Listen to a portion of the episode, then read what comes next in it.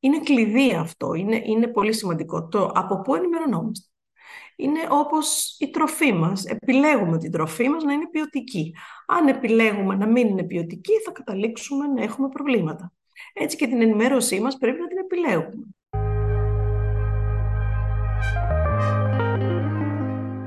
Καλώς ήρθατε στη σειρά podcast του ΕΛΙΑΜΕΠ. Στο νέο podcast που πραγματοποιείται στο πλαίσιο του Ευρωπαϊκού Προγράμματος E-PACE EU, Enhancing Public Awareness and Civic Engagement in the EU, θα συζητήσουμε με την κυρία Κλημεντίνη Διακομανώλη, συγγραφέα του βιβλίου Fake News, Τι κάνει η Ευρώπη, για το πόσο επικίνδυνη είναι η παραπληροφόρηση στις μέρες μας, τι έχει αλλάξει και γιατί ο όρος Fake News είναι ίσως παροχημένος και όλοι πλέον στην Ευρώπη μιλούν για το Foreign Interference Manipulation Information.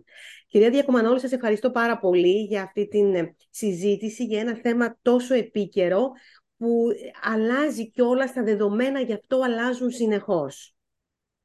Έχετε δίκιο, είναι έτσι ακριβώς, κυρία Λιναρδάτου, και χαίρομαι πολύ που θα έχουμε την ευκαιρία να μιλήσουμε για αυτό το θέμα, γιατί έχω λίγο την εντύπωση ότι στην Ελλάδα ο διάλογος σχετικά με την παραπληροφόρηση δεν είναι ακριβώς αυτός που πρέπει. Οπότε είναι πολύ ωραίο που μας δίνεται η ευκαιρία να πούμε μερικά πράγματα, ειδικά για την επικινδυνότητα του φαινομένου, εν ώψη οπωσδήποτε και εκλογών, εκλογικών αναμετρήσεων που έχουμε μπροστά μας. Όχι στην Ελλάδα μόνο, στην Ευρώπη.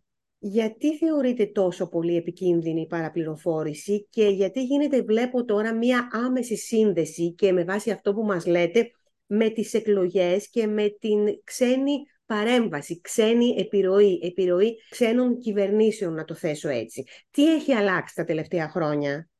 Έχουν αλλάξει τα μέσα, καταρχήν, με τα οποία η παραπληροφόρηση διαχέεται.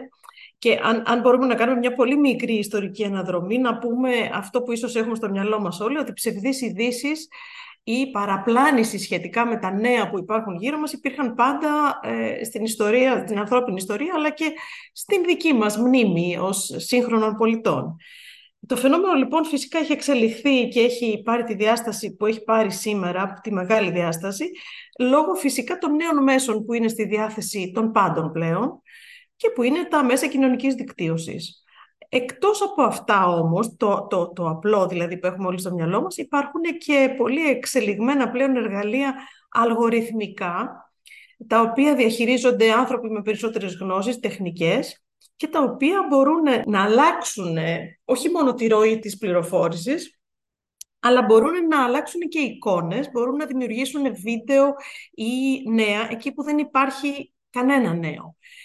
Βλέπουμε λοιπόν ότι πια ζούμε σε έναν κόσμο που καμία είδηση δεν είμαστε σίγουροι ότι είναι αληθινή, το οποίο δεν συνέβαινε πριν από 10 χρόνια απαραίτητα ή 15. Έτσι λοιπόν βρισκόμαστε μπροστά σε ένα φαινόμενο το οποίο θίγει όχι μόνο την καθημερινότητά μας την απλή, αλλά θίγει και την πολιτική διάσταση στις κοινωνίες, τις δημοκρατικές. Και φυσικά μπορεί κανείς εύκολα να φανταστεί ότι θίγει την εμπιστοσύνη των πολιτών. Όχι μόνο σε αυτό που βλέπουν, αλλά και στην ποιότητα της δημοκρατίας. Είναι ένα θέμα που αφορά την ποιότητα της δημοκρατίας γύρω μας, γιατί η εμπιστοσύνη είναι ο θεμέλιος λίθος για να λειτουργήσουν οι δημοκρατικές κοινωνίες και να πάνε μετά σε εκλογικές αναμετρήσεις. Κυρία Διακομανώλη, γιατί είμαστε τόσο ευάλωτοι σε αυτό? Γιατί δηλαδή οι αρνητικές ειδήσεις είναι κάτι που μας δημιουργεί έλξη, κατακτά την προσοχή μας και από εκεί ίσως αρχίζει όλο το κακό, για να το πω απλοϊκά. Θα μου δώσετε τώρα την ευκαιρία να πω ότι έγινε ένα ευρωβαρόμετρο πριν από ένα χρόνο περίπου, 1,5, και ρωτήθηκαν οι Ευρωπαίοι πολίτες συνολικά στις 27 χώρες αν αισθάνονται ότι πέφτουν θύματα παραπληροφόρησης και αν αισθάνονται ότι συναντούν ψευδείς ειδήσεις. Λοιπόν, το αποτέλεσμα είναι ότι 83% των πολιτών, ημών όλων, διαπιστώσαμε ότι θεωρούμε ότι συναντούμε ψευδείς ειδήσεις στο διαδίκτυο και ότι είναι κίνδυνος για τη δημοκρατία αυτές οι ψευδείς ειδήσεις. Άρα υπάρχει συνειδητοποίηση στον πληθυσμό ότι αυτό το φαινόμενο είναι επικίνδυνο. Και να πω εδώ, θα κάνω μια παρένθεση και λέω το 83% είναι αυτό που διαπιστώνουμε οι ίδιοι. Όμως υπάρχουν και ψευδείς ειδήσεις οι οποίες δεν πέφτουν στα ραντάρ μας. Δεν τις καταλαβαίνουμε καν. Άρα θα έλεγα ότι το ποσοστό των ανθρώπων που συναντάμε ψευδείς ειδήσεις είναι πολύ μεγαλύτερο. Ξεκινάμε από εκεί. Αυτό λοιπόν αυτομάτως μας κάνει και να ρωτιόμαστε, όπως είπατε πολύ σωστά, γιατί είμαστε τόσο ευάλωτοι. Και να πω την αλήθεια, προσπάθησα να παρακολουθήσω κάποιες ακαδημαϊκές παρουσιάσεις για το γεγονός αυτό, για να καταλάβω πώς ακριβώς λειτουργεί ο ανθρώπινος εγκέφαλος και γιατί είμαστε ευάλωτοι. Είμαστε ευάλωτοι λοιπόν γιατί είναι έτσι φτιαγμένος ο εγκέφαλός μας. Γιατί οι ψευδείς ειδήσεις ταξιδεύουν 6 φορές πιο γρήγορα από τις αληθινές ειδήσεις.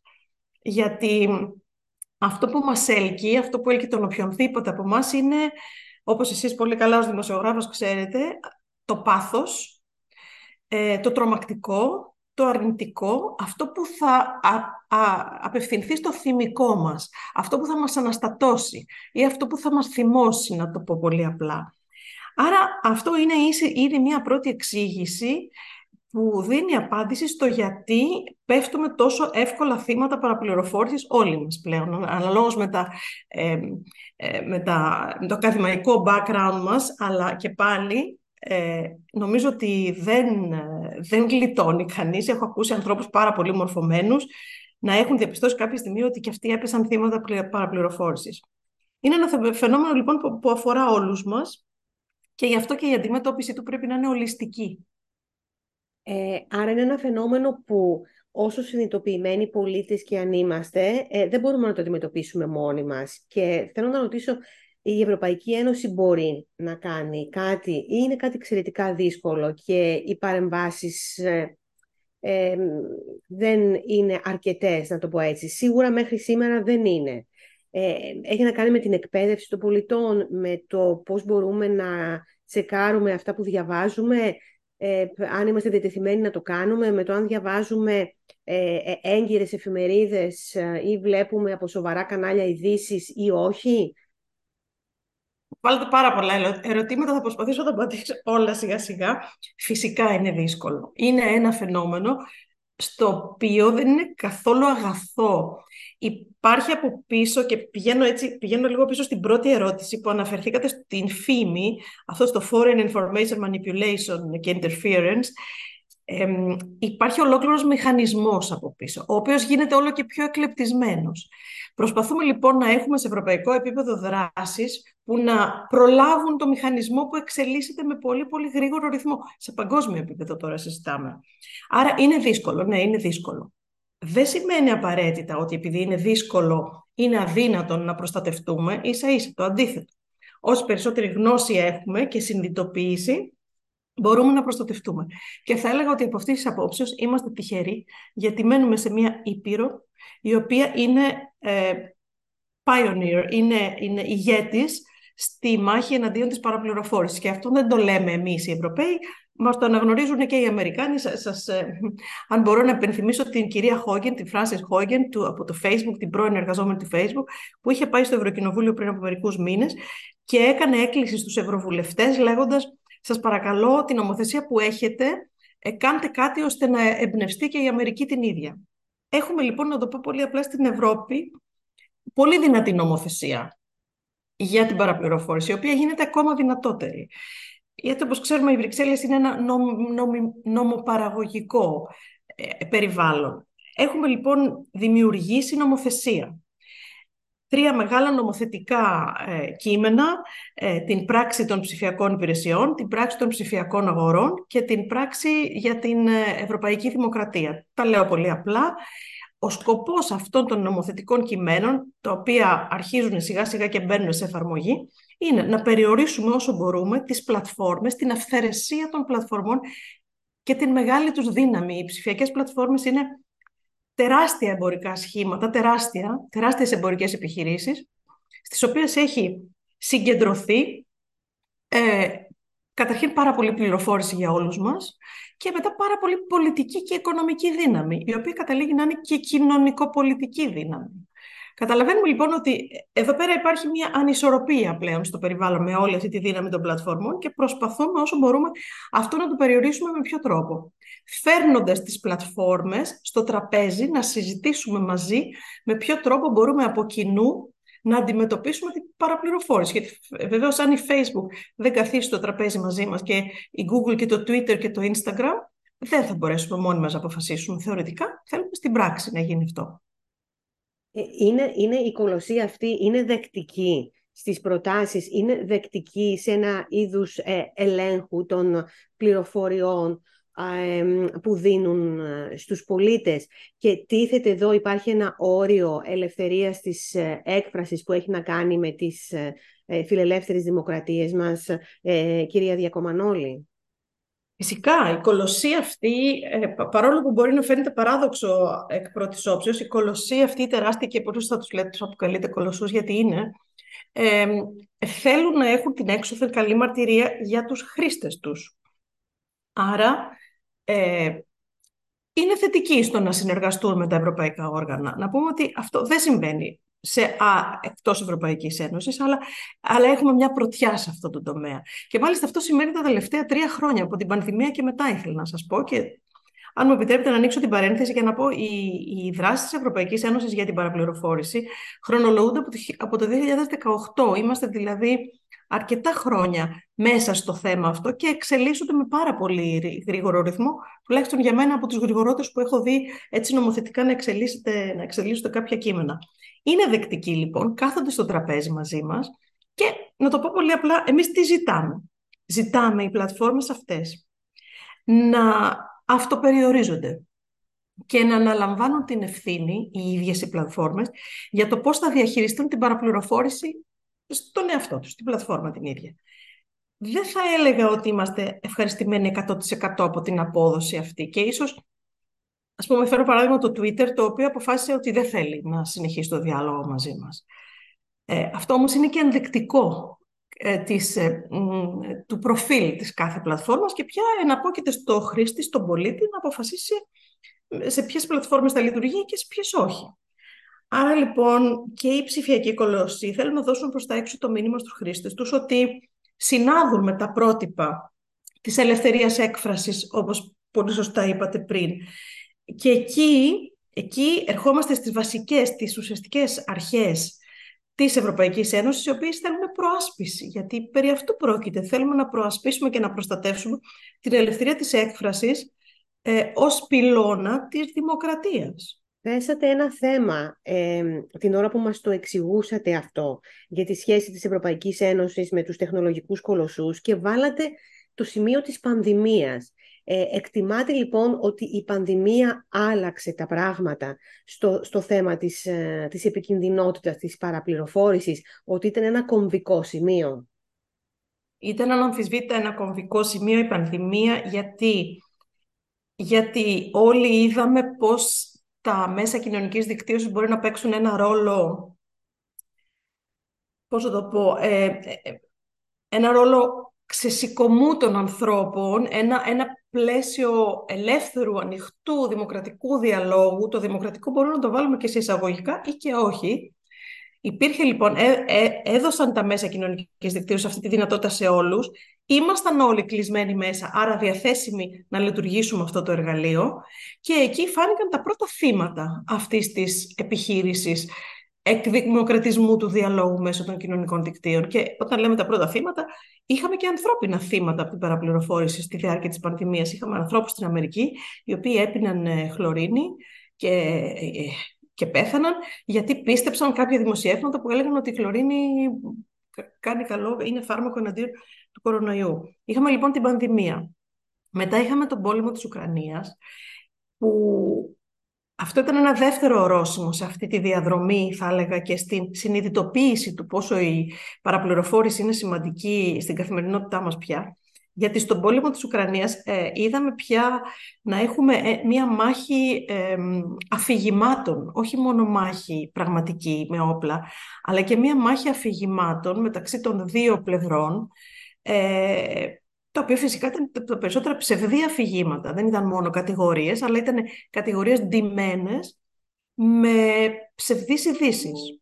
Και εκεί είναι εύκολο να καταλάβουμε πως δεν υπάρχει χώρος ο οποίος να είναι προστατευμένος από την παραπληροφόρηση, από τις ψευδείς ειδήσεις ή τα fake news, όπως θέλουμε τα λέμε.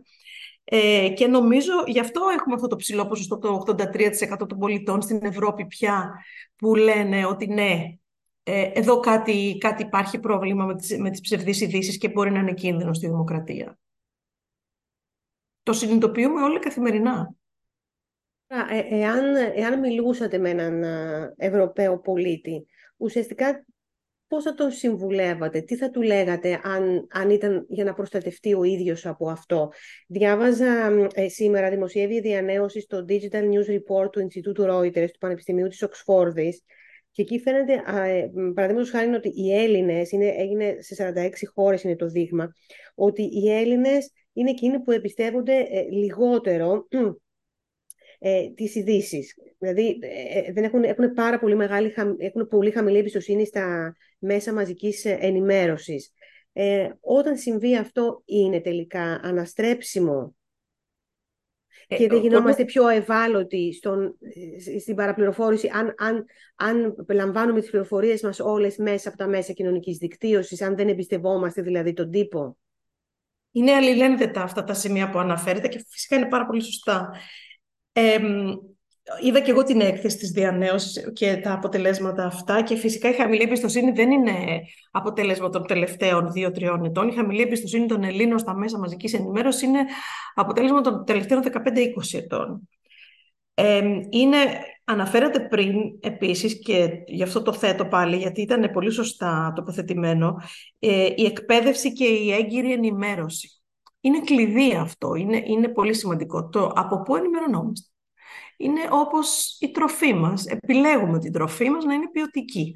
Αν επιλέγουμε να μην είναι ποιοτική, θα καταλήξουμε να έχουμε προβλήματα. Έτσι και την ενημέρωσή μας πρέπει να την επιλέγουμε. Και χωρίς να μπούμε στη λογική του από ποιες πηγές κανείς ενημερώνεται, πρέπει όμως να πούμε ότι όταν παρακολουθείς ένα μέσο έγκυρο, το οποίο υπάρχει στο χώρο χρόνια, ξέρεις από πού χρηματοδοτείται, ξέρεις το προφίλ του, ξέρεις τις πολιτικές του θέσεις, ξέρεις τους αρθρογράφους, διαβάζεις άρθρα επώνυμα με υπογραφή και βλέπεις πώς κυκλοφορεί ένα μέσο. Αυτό ήδη είναι μια σταθερή πηγή πληροφόρησης και αναλαμβάνει κάποιος την ευθύνη. Υπάρχει ανάληψη ευθύνης για ό,τι λέγεται εκεί. Σε αντιπαράθεση, όταν κανείς ενημερώνεται από το διαδίκτυο, πολύ απλά, που οποιοδήποτε σχόλιο ανυπόγραφο κυκλοφορεί, συνήθως περιέχει ακραίες εκφράσεις ή περιέχει ένα τίτλο που είναι έτσι, ελκυστικό στο μάτι, και η είδηση η ίδια καμιά φορά δεν έχει καμία σχέση με τον τίτλο.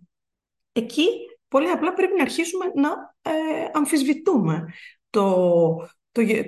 το άρθρο αυτό που βλέπουμε ή το δημοσίευμα που βλέπουμε στα μέσα κοινωνικής δικτύωσης. Τα μέσα κοινωνικής δικτύωσης δίνουν το χώρο, αυτά τα δημοσιεύματα, τα ανυπόγραφα, τα ανώνυμα και τα τρομακτικά, χωρίς πραγματικά λόγο, να κυκλοφορούν ανεπηρέαστα. Άρα λοιπόν, προσοχή στην εγκυρότητα της πληροφορίας που επιλέγουμε οι ίδιοι να συνδεθούμε. Θα έλεγα ότι οπωσδήποτε παίζει πάρα πολύ μεγάλο ρόλο και ο ψηφιακός εγγραμματισμός, αυτό που λέμε ψηφιακός εγγραμματισμός ή στα αγγλικά media literacy, και το οποίο είναι κάποιες δράσεις που πρόκειται για επένδυση για το μέλλον της κοινωνίας, θα έλεγα. Γιατί ψηφιακό γραμματισμό ξεκινάμε να κάνουμε στα σχολεία, σε όλη την Ευρώπη τώρα μιλάω, στα σχολεία, σε παιδιά και το τέλος του δημοτικού και αρχές του γυμνασίου και αργότερα, ακόμα και στα πανεπιστήμια αργότερα, με σκοπό την ενημέρωση και την επαγρύπνηση των νέων πολιτών, γιατί όπως μπορούμε να φανταστούμε οι νέοι πολίτες είναι πιο ευάλωτοι. Θέλουμε λοιπόν οι νέοι πολίτες να είναι πιο ενημερωμένοι και να είναι τα ρεφλέξ τους, οι αντένες τους, σε επαγρύπνηση για το τι μπορεί να τους κοροϊδεύει στο διαδίκτυο. Γιατί μην ξεχνάμε ότι μιλάμε τώρα για τη γενιά του Instagram και του TikTok, δυστυχώς, ακόμα χειρότερα. Και τα μέσα αυτά δεν μπορεί κανείς να μην τα παρακολουθεί. Και πλέον οι νέοι, όπως ξέρουμε, ενημερώνονται από το TikTok, το οποίο είναι κινέζικη πλατφόρμα. Κυρία Διακομανώλη, αυτός ο διάλογος, αυτό που κάνουμε τώρα εσείς και εγώ που σας ρωτώ και μου δίνετε εμπεριστατωμένες απαντήσεις, αυτό υπάρχει ως θέμα στο δημόσιο διάλογο και στην Ελλάδα αλλά και στις υπόλοιπες ευρωπαϊκές χώρες, στην Ευρώπη. Δηλαδή το συζητάμε αρκετά, οι πολιτικοί, οι κυβερνήσεις, οι διάφορες κοινωνικές ομάδες, η κοινωνία των πολιτών ασχολείται καθόλου με το ζήτημα αυτό? σε πάρα πολλές χώρες ασχολείται πάρα πολύ. Θα έλεγα ότι η Ελλάδα δεν είναι στις χώρες αυτές που ασχολούνται πάρα πολύ, αλλά μπορεί να έρθει αυτό με τον καιρό. Και έρχεται όλο και περισσότερο, είναι λογικό. Αλλά ας πούμε, οι βαλτικές χώρες, οι χώρες της πρώην κεντρικής Ανατολικής Ευρώπης, υπάρχουν πλέον δημόσιες υπηρεσίες που έχουν μόνο τους καθήκον την παραπληροφόρηση και μάλιστα αυτή που έρχεται από εξωτερικές πηγές. Η Γαλλία έβγαλε προχθές μία ανακοίνωση από το γραφείο του Πρωθυπουργού ότι διαπίστωσε στο έδαφος της η Γαλλία δείγματα απτά παραπληροφόρησης ρωσικής. Άρα ο δημόσιος διάλογος σε πολλές από αυτές τις χώρες υπάρχει, το οποίο αυτομάτως δημιουργεί και ένα διάλογο σε επίπεδο απλών πολιτών, παρεών. Νομίζω υπάρχει συνειδητοποίηση σιγά-σιγά ότι αυτό είναι ένα τεράστιο θέμα. Αλλά θα έλεγα ότι πρώτη θα να δούμε τους ανθρώπους που είναι ευάλωτοι, περισσότερο ευάλωτοι, και θα μου επιτρέψετε να πω και μια άλλη κατηγορία πέραν των νέων που είναι ευάλωτοι στην παραπληροφόρηση. Είναι οι άνθρωποι που έχουν ακραίες πολιτικές απόψεις. Αυτά είναι σύμφωνα με έρευνες βέβαια που έχουν γίνει τελευταία σε ευρωπαϊκό επίπεδο, και έχει εκεί διαπιστωθεί, μάλιστα μια έρευνα βγήκε από το Joint Research Center, το κοινό κέντρο ερευνών της Ευρωπαϊκής Ένωσης, και βρήκε ότι οι άνθρωποι που έχουν ακραίες πολιτικές απόψεις αριστερά, δεξιά ή οπουδήποτε στο πολιτικό χώρο είναι περισσότερο ευάλωτοι και σε θεωρίες συνωμοσίας, το οποίο είναι συναφές φυσικά, αλλά και σε παραπληροφόρηση. Γιατί αυτά τα δύο πηγαίνουν παράλληλα βέβαια. Το οποίο είναι ένα άλλο τεράστιο φαινόμενο επεξήγησης ψυχολογικής, θα έλεγα από εκεί και πέρα, γιατί αυτές οι ομάδες ειδικά είναι τα υποψήφια θύματα και εύκολα χειραγωγήσιμοι σε θέματα παραπληροφόρησης. Εκτιμάτε εσείς ότι είναι θωρακισμένη, κατά κάποιο τρόπο μας είπατε το ζήτημα της Γαλλίας, θέσατε αρκετές φορές το ζήτημα των εκλογών και των ξένων παρεμβάσεων σε εκλογές. Πάμε σε σημαντικές εκλογές, θα έχουμε εκλογές στις Ηνωμένες Πολιτείες.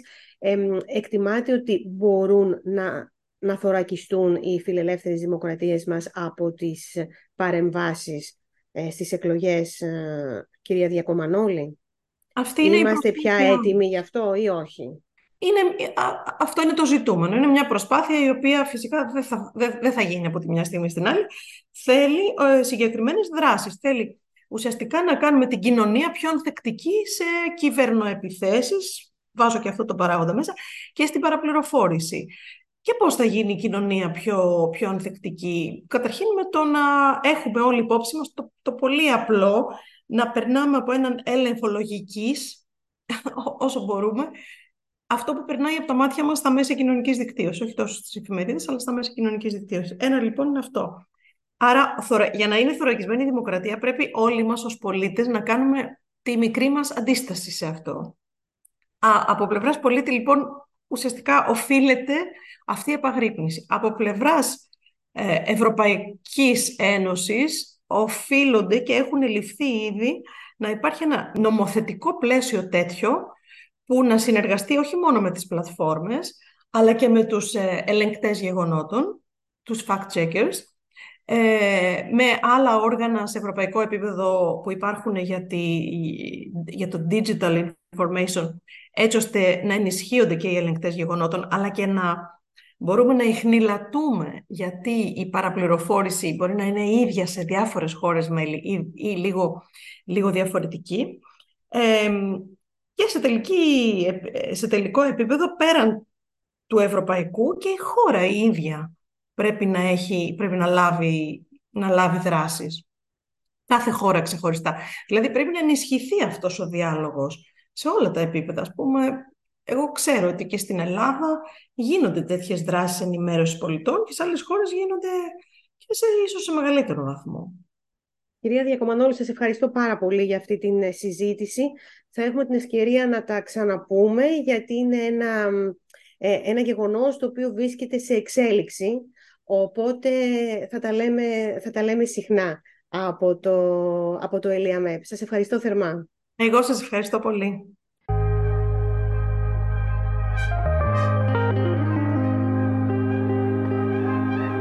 Ήταν άλλο ένα podcast του ΕΛΙΑΜΕΠ με την Οντίν Λιναρδάτου. Ηχογράφηση, επιμέλεια και επεξεργασία ήχου Πέτρος Καρπαθίου. Ακολουθήστε μας στα κανάλια του ΕΛΙΑΜΕΠ, στο YouTube, Spotify, Apple Podcast, Google Podcast και αλλού.